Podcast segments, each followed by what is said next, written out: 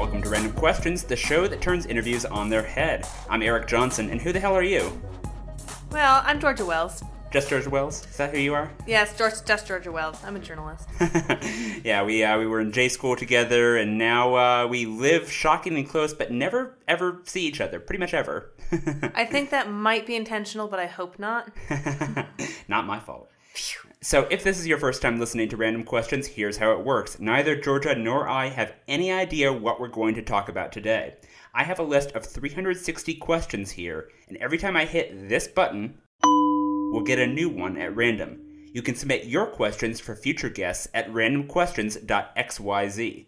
Now, here comes the first question Ooh. Georgia, what was your first computer? My first computer. When I was in high school, getting ready to go to college, Apple had recently released the PowerBook G4 laptop. Is that one of the ones that was like rainbow colored, kind of, kind of like No, no, no, no, no. I would not buy a rainbow. No, this was silver. silver? Yeah, it was 11 inches. And kind of like iPhone 4s now, when I look at it, it's really cute. Like it looks like a toy. Yeah. At the time, people were really obsessed with let's make them little because we can. But the problem with an 11 inch laptop at the time was the space around the screen from where the screen stopped and the edge of the computer Right. when it was about an inch. So in reality, the screen was like you cut off an inch on every single side. It was a very little screen. It was quote unquote 11 inches screen, but it was actually much smaller than that. Yeah, maybe like seven inches, eight inches, Wow. nine inches. Maybe I'm exaggerating, but it was really small.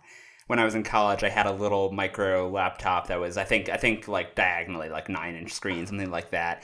And uh, yeah, as as a uh, as a teenager who's uh, just starting in college, it's kind of emasculating to have someone go, "Oh, how cute your computer."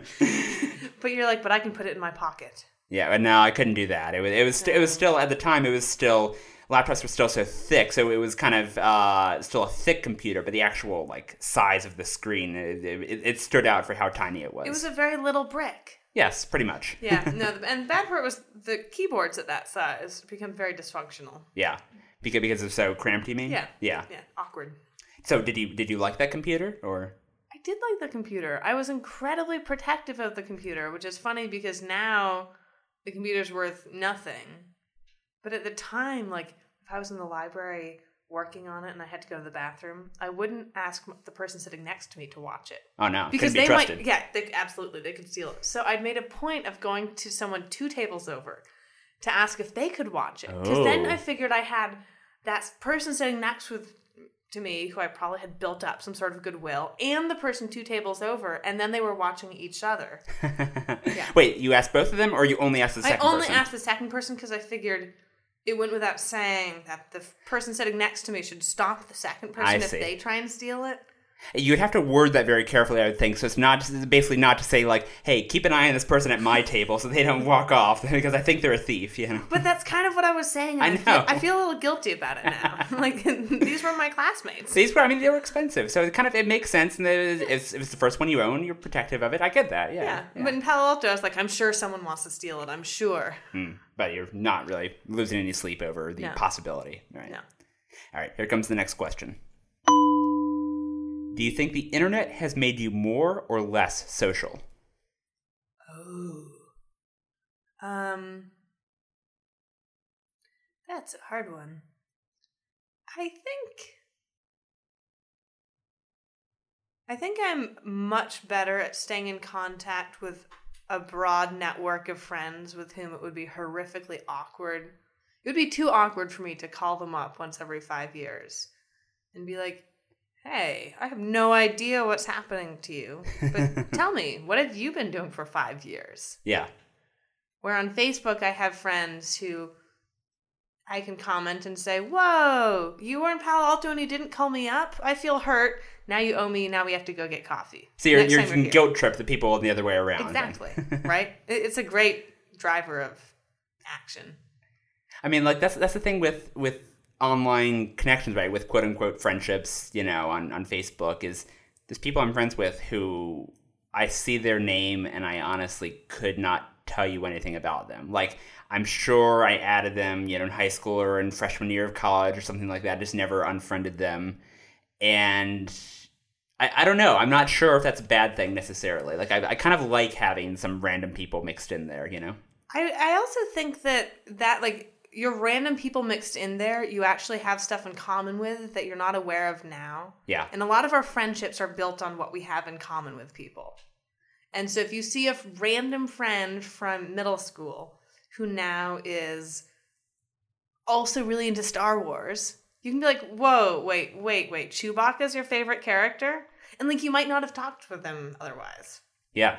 I also I have written a lot about dating apps, and I think the internet has done a phenomenal job at introducing us to the amazing people who live just outside of our social networks that we wouldn't have found already. hmm Because I'm not going to be someone who like I don't make friends in the grocery line, even if someone is reading a book that I thought was an amazing book. You would never go up to a stranger and say like, "Hey, good choice, buddy." Right. And and there are people who do that and I applaud them. And and more of us should be like that. But unless we all get personality fixes really quickly, Tinder, OkCupid, Match.com, yeah. they're our friends. I, I've I've avoided Tinder. I kind of like feel like there's a stigma or sort of a I don't know. I'm I'm single at the moment at the time of this recording anyway, and I feel like I uh, I'm in that with that phase where I'm like looking for a relationship, and Tinder I still think of as being like the hookup app. And I know there's people who say no, no, no, it's not that at all. It's not that at all. I just can never get over the hump and like actually take their word for it and, and dive into that pool. So I like stick to like OkCupid and other more like relationshipy apps. You know. Um, it's interesting because on Tinder, you're going off of their face. Like that's what you're deciding on. Right. And so I, th- I think it's really crass to swipe yes or no based on one mugshot. And on OkCupid or Coffee Meets Bagel, these other sites that tell you more about the person, Mhm. it's possible that would the photo might still be something that I or someone else would find most informative. But there's this pretense, in the very least, it's a pretense of knowing more about the person. Right. You you have a little bit of extra info, something else to go on other than just your your book by its cover. Yeah, sort of, sort of exactly. mentality. So the big question is: Have you ever used uh, these apps? I used OkCupid uh, several years ago, and and I met several guys who were amazing, Yeah. and who who I didn't end up dating. Like there wasn't chemistry, there wasn't a spark, but but it made me very. At the time, I needed some encouragement that there were other Yeah. amazing people in the world, and it gave me that. So it's it's sort of even though the apps didn't quote unquote work for you, didn't find your soulmate or anything, there was still great value in finding a stranger Exactly. with a common interest or a common whatever. Who was a really good person. Yeah. Because it was a t- like breakups can be a time of like, oh, the universe is full of horrible people, Mm-hmm. which there are a couple Some of whom are running for president. Yep. assholes. But like going on OkCupid and seeing and like having a really fun evening with a guy who was a really nice guy, and I don't, I just like wasn't that into him, and he wasn't that into me. But like he was a really nice person was what gave me at the time what I needed to be like, okay, okay, I can I can stay in the game. Like right. Like people don't totally suck, just a couple of them.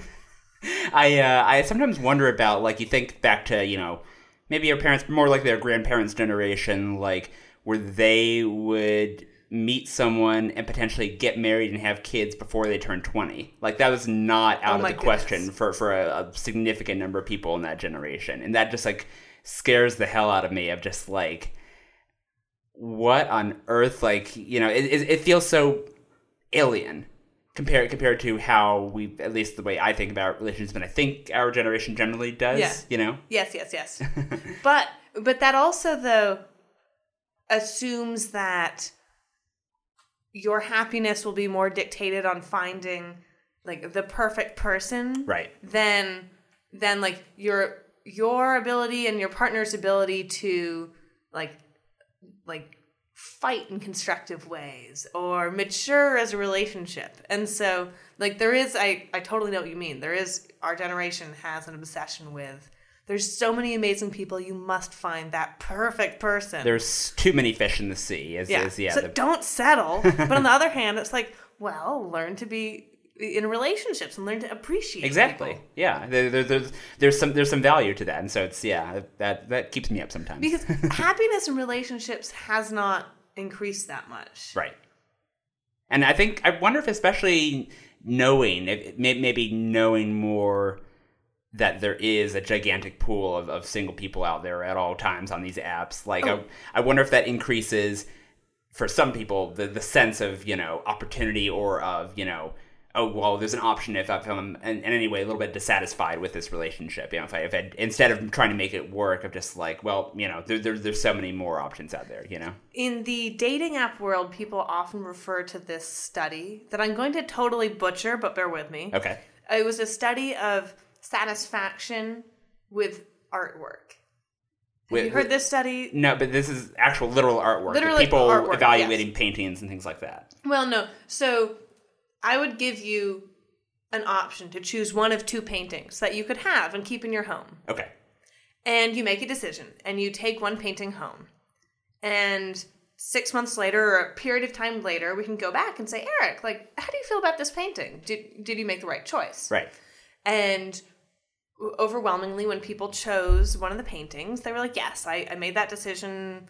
I made the right choice. With some of the particip- participants, they came back and said, oh, you know what? The other person with the other painting got rid of it. So if you want it, you can switch. Do you want to switch your painting right now? But you need to oh. tell me yes or no, yes or no. And when people were given that option, regardless of whether they chose to switch, people started doubting themselves and didn't value whichever painting they chose to stay with as Right. much as they had the first time. When they have the option to switch, they they doubt their own instincts or their Yeah. own judgment. Yeah. Huh. Right? That's terrifying. It, it is terrifying when we are in this world where if we're going to say people equal paintings, there are many paintings at the local bar that you can switch with whenever you want. Right. I'm like, uh oh. Although on the, although on the other hand, you know, your relationship with the Mona Lisa is very one-sided. There's not really a good conversation to, to be developed there. I, Right. it's it, that, that study's really more evaluating the, the book by its cover. Mm, yeah, so Mona Lisa's not reciprocating very much. Right. But, but, But you know. there's there's still something there. I get it. yeah. All right. All right. Here comes the next question. Excellent. I warned you this was a possible question. What was your first kiss like? Oh no. Oh, this is awkward. One in 360 Okay. chance. So, I'm not the only nerd who went to Stanford, right? Right? Right. Pretty sure. Yeah. So, I don't know what the statistics are, but I was an 18 year old who hadn't ever kissed someone before. It happens. Yeah. No shame. Yeah.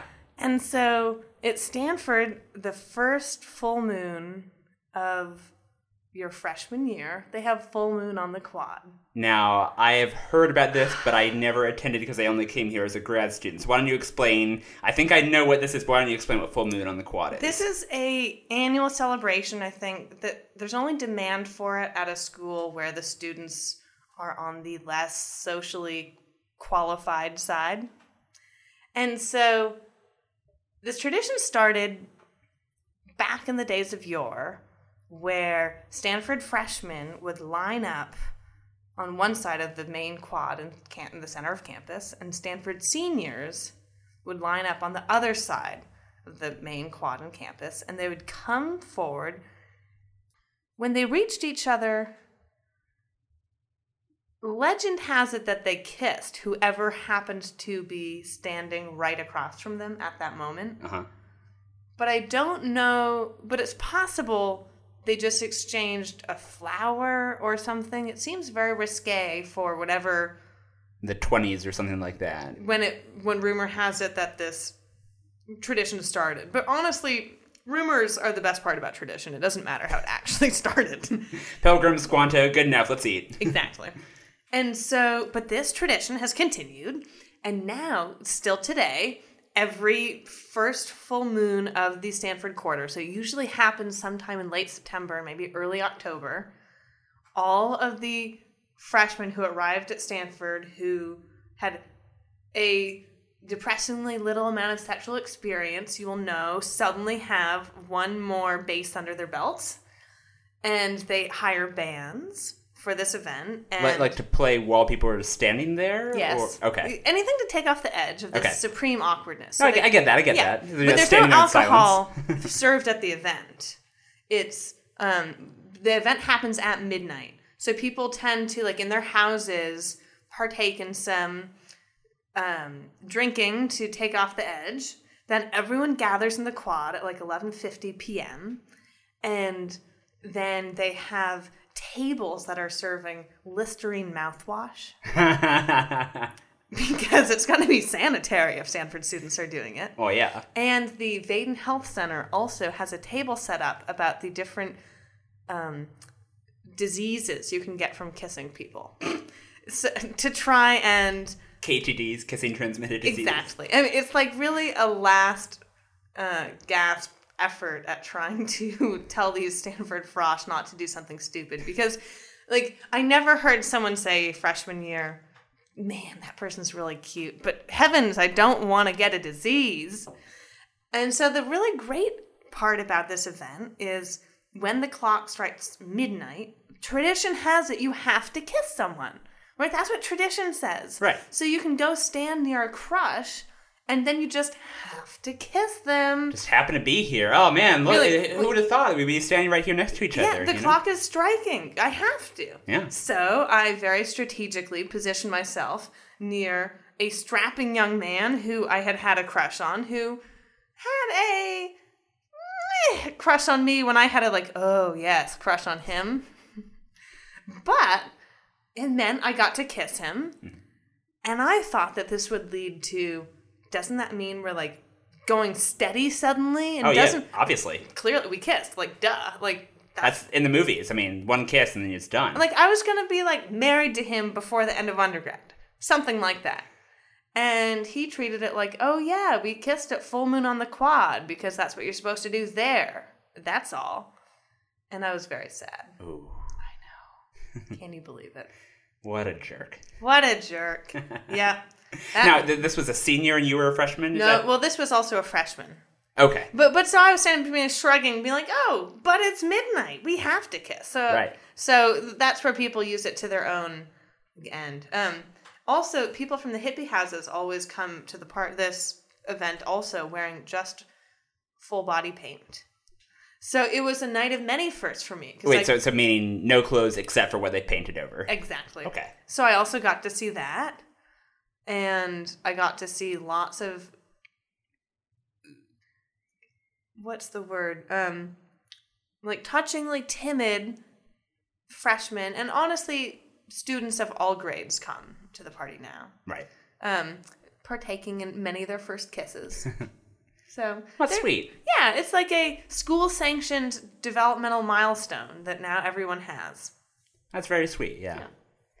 So, uh, yeah, I had heard about that as a grad student, but obviously that was not something that was like, you know, culturally like okay for grad students to really be, you know, going to that. That seems very much of a freshman activity. At the event, you often can see people who look strikingly older than undergraduate students standing around the edges, and it's always like, okay, That's I get it's a funny event to watch, but then I'm like, ooh, that that Kind of sad. yeah, they- definitely need to find playmates their own age. Yeah. All right, here comes the next question. I think this was written by Vignesh Ramachandran, our mutual friend. What's your favorite episode of Friends? Ooh. So, I believe one of the early episodes has a scene where Ross and Monica, Ross and Monica were married, right? No, Ross No. and Monica are brother and sister. Oh, oh, that would be very bad. Who was Ross married to? Ross was married to Carol, who was lesbian. Yes. So I, I vividly recall an episode that I could be making up because because the mind works like that. But I believe he was invited to Carol. uh, She was he was married to Carol, and she suggested they do a threesome. Yeah, that's a real With- episode. good with her friend from the gym. Her. Oh, so you're thinking that? Okay, I know what you're talking about. there's an episode where it's like a quote unquote flashback episode where it's like a couple years before the events of season one happen. And season one starts with Ross finding out that his wife is gay. And so this is like a flashback, and it's like dramatic irony because he's talking about how, you know, oh man, you know, she seems to be spending a lot of time at the gym, but she's making friends. That's great, you know, marriage is going really well. And then, you know, and he's, he's so excited that his wife wants to have a threesome. And then don't they kick him out of bed? Yeah, he, Yeah. he watches. Yeah, yeah. So that, that I mean, what a great cultural commentary on like, oh, men. You want to have a threesome? It can go both ways. Although, have you have you tried rewatching Friends like recently? no. I actually did like when it came to Netflix like a year or two ago, and it's shocking. Like obviously it was it was progressive in certain ways, very much so for its time, but it's also really homophobic at times in ways that like have not aged well at all. Like especially um, there's some stuff with Ross and Carol with the fact that the audience is like cracking up whenever Ross just says the word lesbian, kind of in a not totally cool way. But then especially Chandler Bing, who's like terrified of being thought of as gay because his dad is a, uh, I think, a transgender or transsexual person, and like, you know, then he has this kind of this whole fear of being being you know called gay or anything like that. And a lot of those jokes have not aged very well. What's so interesting is I vividly remember watching Friends and thinking it was a very funny show. And I also think of myself as being not homophobic in the like I, I usually think there's not as like not at all. Like Yeah. so not homophobic and that I didn't remember the show being homophobic at all. Of course. Is a little scary to me. right. Like Well, I mean that, that's the whole thing, though. I mean that's like the blindness we put up. We're both straight people. I'm Yeah, pretty sure. yeah. and uh, and so I, uh, you know, when when you when you are in a position where you're not, you know, under attack or under criticism or anything like that, you're able to just sort of ignore stuff like that. You know, I mean, Mm-hmm. it's something that I've had to come to terms with as the uh, the the winner of the social lottery as a straight white man in America. But you know, Yeah, but- uh, you know, it's it's it's it's something that doesn't necessarily connect immediately. Right. But and now when I'm watching TV, I'll notice things that I wouldn't have noticed back, you know, several years ago. It's like I'll notice someone being offended at people thinking he or she is gay. When it's like, oh, but what's the problem with being gay? Right. And that I might not have noticed that several years ago. Exactly. Well, it's kind of like when um, when uh, President Obama was running the first time he was running, 2008, where there were all these people who were saying, "Well, he's a Muslim, he's a Muslim," and then it took uh, Colin Powell, the, who was Bush's, uh, I guess, what Secretary of State. He went on TV and said, like, "What if he were? He's not, but what if he were?" You know, which which was like the ultimate like trump card of just like. Well, so to speak. Trump card? Uh, that was Uh. not not intentional. Uh, which which was the ultimate whammy of just like that's a damn good question, Colin. For him. yeah, you know I- that that I got a lot of respect for him after that. Mm-hmm. Um, and actually, I just recently had a thing similar to the the friends homophobic thing recently. Did you ever listen to like uh, Weird Al Yankovic? I I mean I have listened to many of his songs, but not There- there- regularly. there was, I mean, this is like a he was a big part of my childhood. I mean, huge, huge thing. I think every thirteen year old boy, especially, is kind of like at some point goes through a, a Weird Al phase. And uh, he has a song where he's talking about it's super dated song 'cause he's like rapping about TiVo, but he's saying like, I watched one episode of Will and Grace, and I wish it hadn't because my TiVo now thinks I'm gay. And when I was 13, that was like the funniest song. And then I was, I, it came up randomly on iTunes recently on my shuffle because obviously I still have all of his songs. Of course. And I was just like, oh, that's a problematic lyric. You know. And also because he's a liberal guy. oh, I mean, that's the thing. Like, you can totally like be a liberal, well-meaning person. I mean, that's the whole thing. Is like Yeah. We didn't think of ourselves as homophobes, but Right. there's we probably both laughed uproariously at a lot of the stuff that Chandler Bing says on Friends. You know, Right. Totally. All right, here comes the next question. In the US, tipping waiters is the norm, but other countries think we're crazy. What do you think of this debate? Tipping or no tipping? No tipping. No tipping. Absolutely no tipping. Really? Because it means that what these employees are not valuable enough that the proprietor has to pay them. Yeah. Like like why is their wage dependent on whether or not they did a good job when the chef is going to be paid regardless? And often when people justify leaving a low tip, it usually doesn't have to do with service. It has to do with like the quality of the Like- food or with the Like, ambiance. you know, the burger was overcooked. Yeah. That was not medium rare. But the waitress or waiter didn't cook the burger. right. I also saw an article recently, and I believe there's debate about this, that tipping originated in the South following the Civil War when certain business owners didn't want to pay black Oh, help as much as white help. that is really interesting. And so it was I guess the the health is the wrong word for that. I should have said like black or white waiters or bartenders. but they, they might not even been employees. industry. They might have been like equivalent of sharecroppers or something yeah, like that. exactly. Yeah. Exactly. And so just leave it to the you know good hearts of the customers. Hmm. Mm-mm. Yeah. So it's it's sort of like, I, mean, I I guess the the what I always come down to in this is that does not tipping send the right signal to the business owner, Oh, right? oh, oh, I see. So I would rather we lived in a world with no tipping. Right. However, when I go to bars and restaurants, I tip 20% always. That, that's what's yeah, like sorry. Yeah. Yeah, yeah, yeah. I, I- kind of feel like there are people though who do like on principle like refuse to tip, and I just like really like have a beef with those people. Oh, You know, totally. That in the meantime, I won't punish a waiter or waitress for working for a restaurant that doesn't have a no tipping policy. However, if a restaurant opened in Palo Alto, Mm-hmm. there aren't any that I'm aware of that do no tipping, but I've seen stories in New York of restaurants opening with no tipping policies. right? I would proactively go to that restaurant. To support kind of a restaurant embracing that, that this business. concept that, Yeah. that the owner pays the waiters and waitresses a living wage and that their pay is not going to be contingent upon whether I'm having a good or bad night. For me, it's not having, it doesn't rely on that, but there are people where their wages will rely on whether or not the person's in a good mood. Yeah. No, it's it's it's you know it kind of. Yeah, I think I'm in the same same boat. I think if such a place existed, I would definitely check it out and I'd want to support it. I'm not sure if I would go quite to the extreme of like going there primarily because of that. Like the food would have to be good. There would Hmm. Sure. be like there'd be more to recommend it than, than just Well, so I'm very much also invested in the idea of certain types of work when women do it, it's undervalued. yeah. And so there was this great study about teaching wages, the wages for teachers. Before World War II, teaching was not a um, particularly female profession, Okay.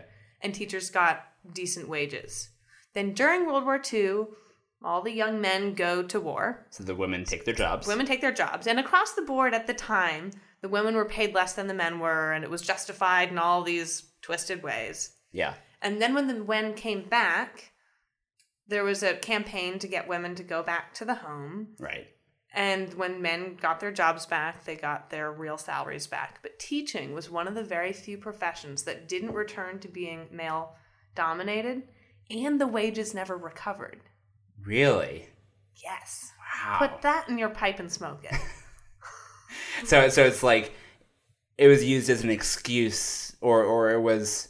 I don't know. I don't know if you can say. Maybe I'm overstating that point, but there there there was some connection there between the the lack of change to the gender ratio Yeah. in teachers Like- and Exactly. Like I think it, I bring it back to just when women can like when the industry became a very female dominated industry the perceived value or the extent to which people wanted to pay for it just never recovered, wow, huh? right? I was listening to a thing. I thought you were getting to um, with. Uh, I was listening to a podcast recently. I think it was Planet Money, where they're talking about similar thing during World War II. Women took all the, the men's jobs, men who had left to go fight, and that that's why we have the makeup industry is because No, that, really? that that arose out of the uh, need to reinforce the idea that you need to make yourself distinct from men. You need to have the sense of femininity. So buy the stuff to put on your face. Was So- this during the war? I think it started during Oh, the war, but then it like kicked into hyperdrive when the men came back. 'cause it's like you want to make sure that you're not too butch for your man or anything like that. You know, Lest you put on some weight while he was away. it, it- anything or, or put on some muscle Or muscle, you know. even worse. Yeah, you know, this is, it, it, it was fascinating about how all this. I mean, this gigantic industry popped It's up out of the war. Yeah. Like I don't even consider myself a makeup person, and I'm suddenly paying for Ipsy, this ten dollar a month hmm. tech subscription thing where I. Yeah. get makeup in the mail. I've heard about that. Yeah, and I think it's genius, and I think it's really fun. But I'm just surprised that like it became something I was willing and happy and looked forward to spending ten dollars a month on when there aren't that many things that I proactively spend ten dollars a month on, and I don't even consider myself like a really makeup girl. right. Like other people spend significant amounts of money. People on it. spend hundreds of dollars. Yeah, it's it's crazy. Yeah. Here comes the next question, excellent. Georgia. Do you practice random acts of kindness? No, and I feel awkward saying that. Well, thank you for being honest. Yeah. Um, I don't proactively think very often of, oh, I should do something nice now because I think like I try pretty hard to be very like honest and kind in my overall interactions and like adding a little like cherry on top feels to me to be um Too Pollyanna. yeah and and that's not to like criticize anyone who does i also feel very guilty that whenever someone brings me a present like whether like they pick me up a pastry or something my first instinct is usually what do you want and i think i spent too too many years in new york i only spent two years in new york Everyone's looking out for number one there. yeah. but but whenever someone does something like that, I'm like, what's the catch? What's the catch? and and I feel guilty for thinking that. But but you're also not going to stop thinking that. So no. but instead of like I would much like I feel more comfortable when it's like let's treat each other with kindness and and, and that's expected and it's the norm and no one should be rewarded for that either. right. No, that's, that's good. That's, Do you? No, I also feel like I maybe should. I don't know. Like I, I think I'm in pretty much the same boat. Um, I guess the closest thing is like if someone is like very obviously in need of help, like if someone looks lost or if they've tripped and fallen, then I mean that's the sort of thing where I can like I make myself take action on that. But in terms of just like completely random acts of kindness of just like um